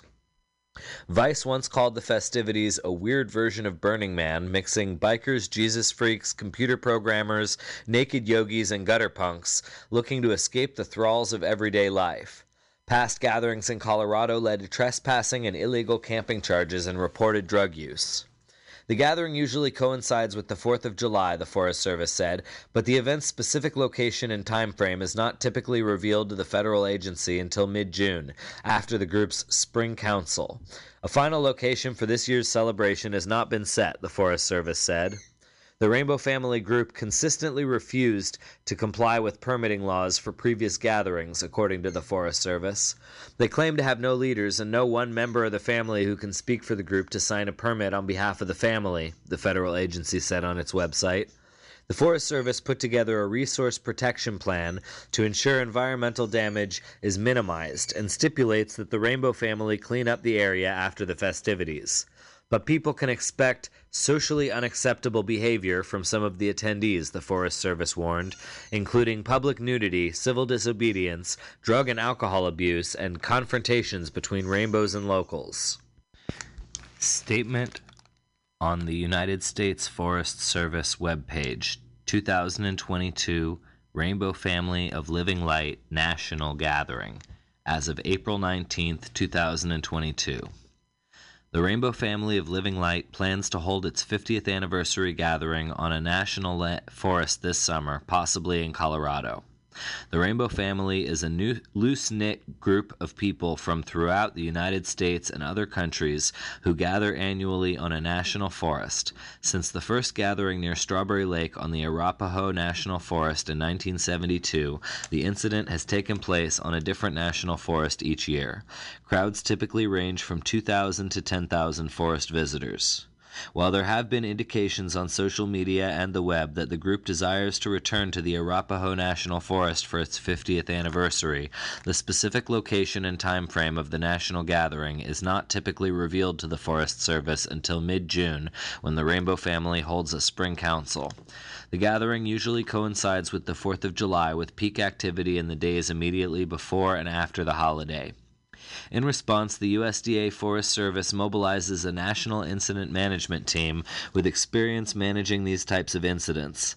The team works closely with the local community, including law enforcement agencies, throughout the incident to protect the health and safety of everyone involved and to lessen environmental impacts to the site by providing information and enforcing laws. The Forest Service requires a special use permit for every public group of 75 people or more conducting a meeting or event on National Forest System lands. The Rainbow family has consistently refused to comply with the permit process during national gatherings. They claim to have no leaders and no one member of the family who can speak for the group to sign a permit on behalf of the family. The Forest Service has periodically cited Rainbow family members for failing to obtain a permit. However, in the interest of public health and safety, the Forest Service puts together a resource protection plan including specific design criteria to ensure sensitive resources are protected, environmental damage is minimized, and it stipulates post event cleanup and rehabilitation of the incident location conducted by the Rainbow family. An event of this size can have significant impacts on traffic, communities, local resources, residents, and visitors. Local businesses can expect to see large numbers of Rainbow Family participants visiting stores and buying food and supplies along routes to the gathering site. Forest and county roads in the selected area may become congested during the incident, and road closures and or traffic detours may occur on the selected national forest. Contact Public information questions and concerns. Email sm.fs.rainbowimt at usda.gov. Phone 970 364 2201. Frequently asked questions. What is the Rainbow Family of Living Light? The Rainbow Family is a loose knit group of people who gather on national forests to discuss political and environmental issues, pray for world peace, and celebrate life. They describe themselves as having no leaders and no organization. What is the National Gathering?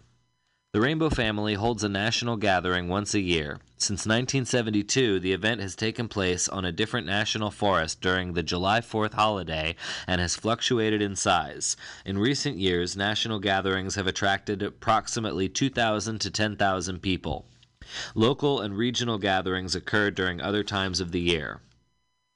How does the Rainbow Family decide where to gather? At the end of each annual gathering, members form a vision council which meets to discuss the location of the next year's event. During the following year, a spring council meets to determine the final location of the national gathering. At the 2022 spring council, the Rainbow family will agree on where the gathering will be held. Final locations have not yet been set. How and when is the specific site selected? During the spring and early summer, Rainbow Family Scouts research and visit areas to find a suitable site according to their standards. Scouts may visit local Forest Service offices requesting information and maps. In mid June, the Spring Council occurs, often at the location of the annual gathering. The specific place and time is not revealed to the Forest Service until it happens. What resource impacts may occur? Possible resource impacts include compacted soil, water quality degradation, sanitation issues, disturbances to sensitive archaeological sites, disruptions to threatened and endangered plant and animal species, and fire danger. When does the national gathering begin? Within one week of the Spring Council, about 1,000 to 2,000 attendees arrive on site. The crowd grows, often reaching 2,000 to 10,000 people by July 4th. Once the site is determined, the Rainbow family uses the internet and other communication methods to let Rainbow family members know the location and directions to the site. When does the gathering end? The event peaks on July 4th. After that, attendance declines drastically. However, a group of rainbows stay to clean up and rehabilitate the site. Other people may also remain for a couple of weeks. How does a large group, potentially 2,000 to 10,000 people, live in the woods? As soon as Rainbow family members select a site, they set up a welcome tent, camping and social areas, parking and shuttle areas, healthcare areas, and several outdoor kitchens. They develop water sources and dig trench latrines. There is no fee for attendance, but they collect donations for food and other necessary items for distribution. They designate special areas for group gatherings, families with children, men, women, and party goers, to name a few. Attendees are advised to bring their own camping gear. Family members use campfires exclusively to cook. Did the Rainbow family get a permit? No. Why is the Forest Service cooperating with an event that doesn't have a permit? The Forest Service requires a special use permit for every group of 75 or more people conducting a meeting or event on National Forest System lands. The Rainbow family has consistently refused to comply with the permit process during national gatherings since they claim to have no leaders and no one member who can speak for the group or sign a permit on behalf of the family. The Forest Service has periodically cited Rainbow family members for failing to obtain a permit. However, the agency also works with the family to adhere to a resource protection plan in lieu of a special use permit to protect the health and safety of individuals at the gathering and in the surrounding community to ensure sensitive resources are protected, to minimize any environmental damage, and to coordinate post event cleanup and rehabilitation of the event site. Why can the Rainbow family members camp for more than 14 days? Most of our national forests have a 14 day camping limit, including both developed sites, developed campgrounds, and dispersed sites, non developed campgrounds or sites. The majority of participants will not be at the event for more than 14 days. It would be impossible to track thousands of individuals and their stay lengths. What social impacts are expected? The Rainbow family represents a very diverse group of individuals. As with any large population, a certain percentage of gathering participants can be expected to engage in illegal or socially unacceptable behavior. Some activities may include public nudity, civil disobedience, drug and alcohol abuse, confrontations between rainbows and locals, abandoned or disabled vehicles, and traffic, congestion, and parking for 4,000 to 7,000 vehicles. Can the rainbows use campfires if fire restrictions are in place?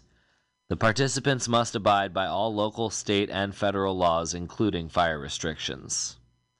How does the Forest Service manage this event? The Rocky Mountain region is currently creating a national incident management team. NIMT objectives will include address health and safety risks to the public and participants, minimize environmental impacts with law enforcement presence and action, recognize and mitigate social and political impacts, respect civil rights of all members of the public. Management of the event is being fully integrated with local officials. The incident management team is working in partnership with state, county, and local law enforcement, health, and other organizations. Informational meetings involving the NIMT, the Forest Service, federal, state, and local agencies and entities will occur as needed. Where possible, the local forest also assists Rainbow members in locating potentially suitable sites for their gatherings before they occur. Is resource protection plan in place?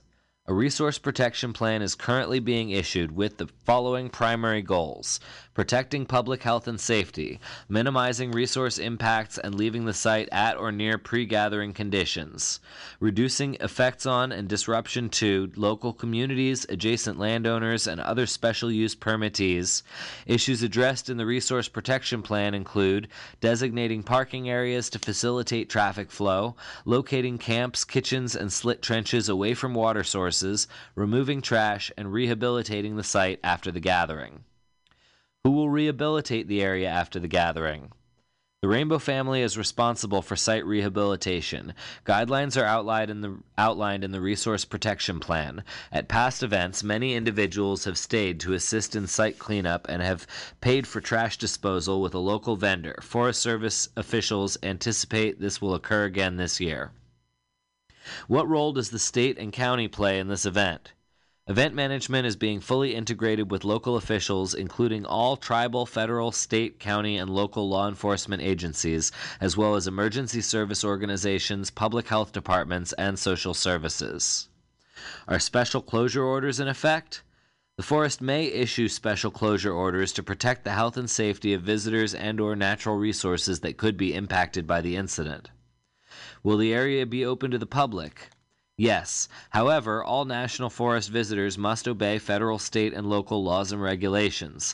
The Forest Service takes the enforcement of these laws very seriously. The gathering may impact the community, neighbors, and other forest visitors. The Forest Service will work hard to minimize any negative effects to local communities and the environment. Does the Forest Service test the water? The Forest Service does conduct water quality testing as part of the regular monitoring procedures. If during those tests the data indicates there is a problem, the appropriate health departments will be contacted.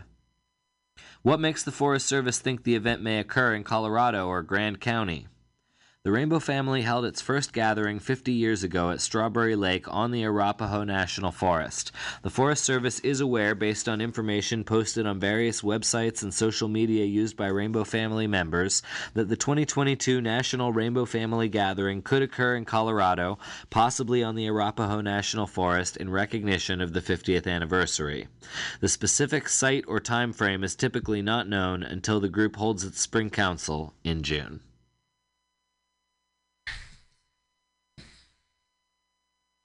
Let's watch a full length movie on YouTube with Mike Spiegelman. Let's watch a full length movie on YouTube with Mike Spiegelman. Let's watch it. Hi, this is Carl. I wrote this song.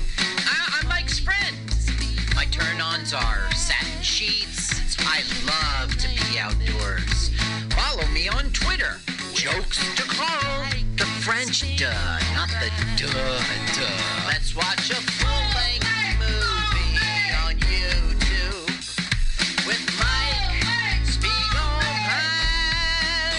Let's watch a full-length movie on YouTube with Mike Spiegelman. Hey, let's watch a full length movie with Mike Spiegelman. Here on MutinyRadio.fm, where we stream live every Sunday at 2 p.m. Today is November 10th, 2019, and my name is Mike Spiegelman. November 4. No, let's try this again. Today is Sunday, November 10th, 2019. How do you do that? You just slam a time machine. It's great. I love it. Don't call attention. This is pre-recorded. I'm here uh, live in the studio, in the flesh. Carl. Right.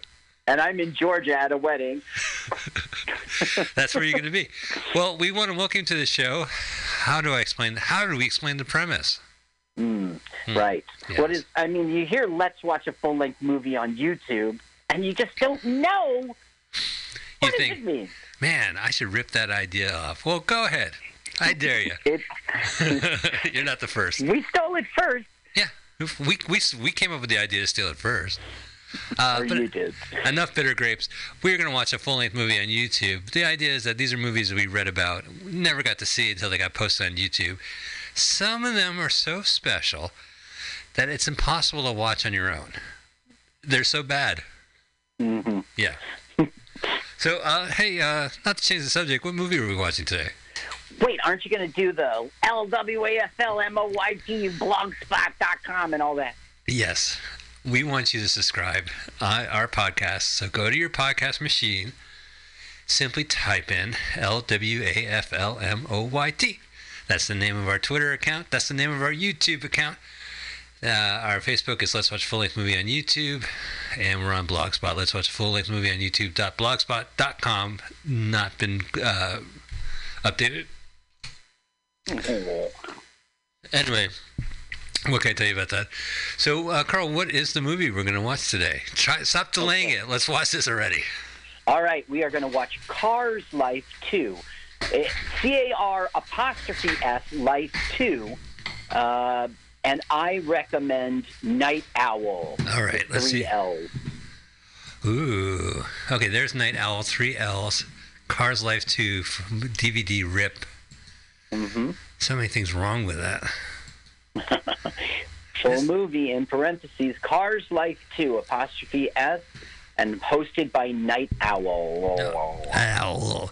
Now, I got to say that I know this movie because it is a staple if you have premium cable and you have like the multiple channels. It, they tend to fill out the day by airing not A Bug's Life, not Cars 2, A Cars Life 2. Right. Oh my God, that sounds so odious. oh boy. So you watched this, huh? Oh, yeah.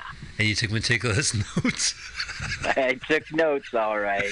This movie is like the bottom of the pile. Like I, I, I have a, I have a movie in my mind which will be our final movie, but this would be our mm-hmm. penultimate movie in my list of things. You know, like we're wrapping it up. We just don't give a shit. Let's watch a Cars Life. 2. oh man. Well, we've watched Godfather. We've watched Terminator. We've we've done. Yeah, we the- watched some good movies, but not tonight. This ain't one of them. Oh, speaking of which, I accidentally hit the wrong button. Uh, as we chit chat, I am getting ready to uh, get our countdown prepared. Should have done this before I walked in. Wouldn't that be better? There's so many different Yeah, well, movie choices on here. Oh, I did it again. I keep hitting Futz. Let's watch a We don't want to watch Futz. Futz is one of the movies that's on our YouTube channel. Well, we have. Yeah. We're gonna do the countdown. Normally, we do this in person with Paul Brumbaugh, the uh, Mm-hmm. uh, able-body mouth breather before us, but he is The not here. Countdown King. So uh, I got a demo. So After. so let's listen to the Countdown Kings Paul's intro, and when he gives you the cue, go ahead. We want you to get Cars Life Two ready. You have it Buffered up. paused, buffered up, zero zero zero zero, and when Paul gives you the go to, go to it. As soon as we're done buffering. All right, so let's get this started. I am I am ready. It was a live show. We're very excited to have Paul here as our countdown gentleman. Let's get ready to Brumbaugh. Ladies and gentlemen, uh, let's get ready to Okay, so, let's get ready to Brumbaugh. And now, what you've all been waiting for, master of the descending numerals. The countdown king himself. Would you please welcome Mr. Paul Brumbaugh? All right, guys, you know the drill. Put that finger right over that triangle and do it in three, two, one, go. All right, thank you, Paul Brumbaugh. We are launched. Yes. Spark plug. It looks like a pile of poop on top of pancakes. on top of pancakes. Yeah, where else would poop be? Oh, this looks uh, realistic. I thought this was an animated movie. This is real life. Wow. Here comes our hero, the Not a red lot- car. Not a lot of traffic today. Well, the interstate isn't coming through, you see, and that's going to be part of the uh, plot. The interstate's going to come through. we don't. Oh no. Everyone speeds. Really? No. She's gonna learn sooner or later. These are cars talking, by the way. This isn't like puppets. Nonsense. They're driving like four miles per hour. Yeah, because Dad wants to go the speed limit. Uh, so let's. Uh, you seen the movie Cars? Maybe Cars Two, Cars 3 Mm-hmm. The logic between the the world is is baffling, right? Yeah, I'm sure. Like they have these uh, racing lots where the bleachers are can fit parked cars. Right. And one car has a, of course, one famous car has a mattress tied to its top. For who? So I I couldn't tell you, but see, if there was no Cars movie, no Cars 2 movie, no Cars 3 movie, this movie would not exist because this guy, his name is Michael Shelp, and he's CEO of Sparkplug Entertainment. And he basically, whatever Pixar's doing or whatever the animated hit is, he makes his own titled version. It's his own movie, Right. but with the same title. So me, can I Uh, guess a with, couple? a, with a knockoff title. Can I guess a couple of his movies? Oh, okay. So um, you have an ant's life. What's that based on? A Bug's Life. You have Spider's Web, A Pig's Tale.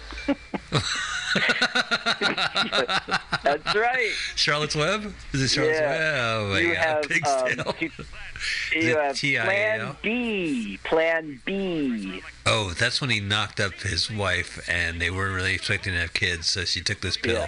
Right. Well, of course, that's the B movie. It, there's Piper Penguin and his fantastic flying machines. Wait, wait, back up. Plan B is a ripoff of the B movie? Yeah, B E E, 2007. Ooh. There's Frankie Stein. Uh huh. Is Frankenweenie. There's Operation Dalmatian. Is it that 101 Dalmatians? Toys Going Wild. Oh, yeah, that's where uh, Woody takes his shirt off. Yeah, that's right. For the Adventures of. Scooter the Penguin and Me Christmas. I don't know. He's just uh, he's shameless about it. He's not embarrassed about it at all. I mean, kids gotta be entertained. deals- It's Walmart and Kmart. You already mentioned uh, Starz Premium Cable Channel. Yeah, I saw this movie like every hour on the hour, which is Yep. baffling because there's nothing to look at. I know. God damn it, Dad. Can't you fucking pull over? oh, right. Sparky, the language. Yeah, it's Sparky. That's exactly right. And Sparky is actually played uh, By by nobody. somebody by a no by a big deal. The rest of them are nobodies. Sparky's a big deal? Yes, Sparky was. Uh, her name is Corinne. Corinne Orr. And Corinne? she was Trixie in Speed Racer in the '60s. Oh, no shit. She's been on over 200 animated movies, a thousand commercials. She's the Snuggle, you know, fabric softener, Snuggle the bear. She's Oh, Snuggle. yeah. I want to hug that bear so fucking much. I can't even tell you.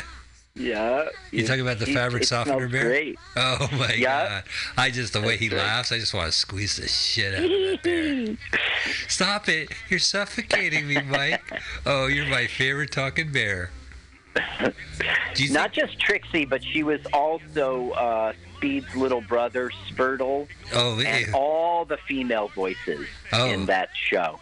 So she wasn't good enough to be Racer X then, huh? Her other, his other brother. She has a female voice. She was featured as an announcer in the live action film. She wasn't Oh. Trixie. Have you seen the live live action. action movie? That's right. I have seen it. It was fun. It's two hours. Fucking just relentless. It, it did. You're right about that. I, I say it was fun, and it was in retrospect. But during it, it was like, is this thing going to end? It's numbing. It's so numbing. It's like bright colors and flashiness, and I just get like, Yeah. yeah. That track was like that track was great. The first 15 minutes, right? It was Right. a big show. But then when you were in it over and over and But over, they would they would do the same effects as from the cartoon show, and you go, "Hey guys, this is like an hour and forty minutes into this movie. Enough, enough. You should Mm-hmm. have done that in the first five minutes. Stop." all we're missing right now is grouchiness between the father and son. Um, the father is, you know, the father loves the son, uh, but the son just him and drives him crazy. He wants to drive fast. He wants Route 40 to come through because he can drive fast on the hi- on the highway. Right. So basically, the father's saying, "Okay, you want independent, take this side road and meet us at the gas station. And here's a joke turtle. We'll see this turtle. A hundred million times, huh? Will he ever cross the road? yes. Oh, that reminds me. There's the gas station. That's It's from been there Cars. 50 That's the cars. That's where cars, cars. That's where they gas up. 50 years. This 50 Um, years, this gas pump, this animatronic gas pump has been sticking his shit into cars. That's right. Hang on, I'm not done yet. I said I'm not Uh. done yet. Pump, pump, pump. right now he's banging the sheriff. Uh, it's always gulp, gulp. Thank you, bub. Never a hug. See, there's this um, bad car named Diesel, and there's a running gag throughout. They will go to report Diesel, like they'll call the police, and it's like, "Well, I'm not here right now. Leave a message" with this stereotypical Irish voice. Oh, the Irish cop. Then, yeah, and then the answering machine goes beep, leave your message, and then it's like, "Thank you for leaving a message." It cuts them off. It's a running joke. Fucking okay. cops. This uh, this girl here is in love with uh, another car, and another car is in love with the girl. So there'll be a subplot throughout in which he wins the girl over. Why is there a fucking landline lying on the asphalt? I know. And when the phone rings, he goes, "Hello." He doesn't pick up the phone. He just starts talking to it. right. You'll see. Well, maybe you won't because we're not really going to listen very much. Oh, okay, so listen all we here's the boss. The dad is the boss. And who got And the royal yellow chain? car is like. I did. Yeah. The yellow car is the young daughter. The good, the good child. Right, the good child because she's still little. Yeah, but Sparky's an asshole.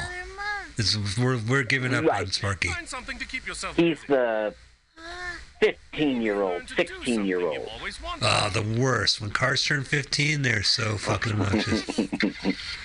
That's exactly right. hey, so this is a cartoon, huh? Cartoon. Ooh, ooh, ooh. It's Wolfman Jack. I'm playing on your cartoons. Playing some cartoons. We just mentioned Wolfman Jack in the last one. I know, I brought it up. of Love. Well, Yeah. I, if you are listening sequentially, last week we promised that this week's movie would have been a different cartoon called Tarzoon: Shame in the Jungle. Yeah. Did we watch the trailer and we're not we're not even going to bother. It's just so racist. It's racist. You know, you can't Mhm. do you can't do a parody of Tarzan apparently without just going full on racist. Well, it was 75, 1975, so that was more acceptable. Right. People would still get up in arms, but the majority, oh, you're being sensitive. you know, be you, it's parody of the stereotypes, that type of uh, bullshit. Right, it's a parody of the stereotypes. We're making fun of it as much as you. We grew up on That's Tarzan the movies. That's not the truth. There is another No. animated uh, Tarzan movie from that, that time period, which I think another like comedy celebrity did the voices for. But Mm-hmm. and I couldn't watch it. Like some movies, like this is intriguing. You got cars and you got telephones and you got pumps. You got everything you need in a movie. But that was just like it just looked like Yeah. George of the Jungle. Not real. I like George of the Jungle. Okay, I want you to know that this blue car is the banker. Oh. And the father's apologizing for not paying the mortgage on time. Just things have been tough. Things have been tough. And so we're just Mortgage. getting set up for things are tough and there's a bank involved. I thought this was a kids movie. Why are cars talking about mortgages? Well, that's one of the weird things about this Michael Schlepp. Um, he is making kids' films, but he doesn't do the boundaries of nicey nice stuff. As a matter of fact, in our Act Three, uh, you know, ticking time bomb moment, uh, the the peril is that they're going to die. Ooh, cool. Yeah. I, so I listened to something called Bear Lizard Radio, and they were actually complimenting this Michael Schlepp. They called him an arco-capitalist of filmmakers who has no boundaries. Um, Great. I'll give that. He's good at making them bad. He's shameless because you know what he's knocking off. But he makes extremely complex villains, and he does dark, dark children's stories. Characters die, they get mutilated. Uh, and they're praising that. Well, and one thing they praise is that even though it's, it's the title is a knockoff, it is their own story. I guess so. I don't really see much Here's of a our story. turtle friend. I oh, it's a living. They're right. And here's the um, Door. good, the good car, the good kid. The, oh yeah, the good kid. Yeah, and she is looking for a ramp. And right now she's like too small, too big. I'm yawning. So there happens to be doors lying around and rocks. yeah. Yeah. And she's like, And no, she's going to not work." Goldilocks find one that's just right. Oh, there's that turtle. Fucking kid. I guess this is Arizona. Is it? I, it could It's be not a part of Nevada, Arizona, Colorado, Arizona, New Mexico, is- but I think it's Arizona. It's like bedrock. Down in bedrock. Bam, bam, bam. This is the Flintstones neighborhood. They just built a gas station. No, everything would be made out of rocks. There's no metal in Flintstones world. Is there anything else happening in this town other than this gas station? Uh, we don't see it. There is the bank. There is the police station. Uh huh. And The hospital uh, where they they resuscitate. resuscitate. okay, finally, uh, the teenager who took the sh- long cut is that the opposite of a shortcut? Yes. Finally, is getting home, and he's like, "Oh, I'm tired. I need a car wash." Oh, I need a car job. If you know what I'm saying, a rib job. What? Wink, wink, wink. A rib job for my asshole. I mean, asshole. I'm not very good at this innuendo. Oh, a bunch of gear metalheads, gearheads. I'm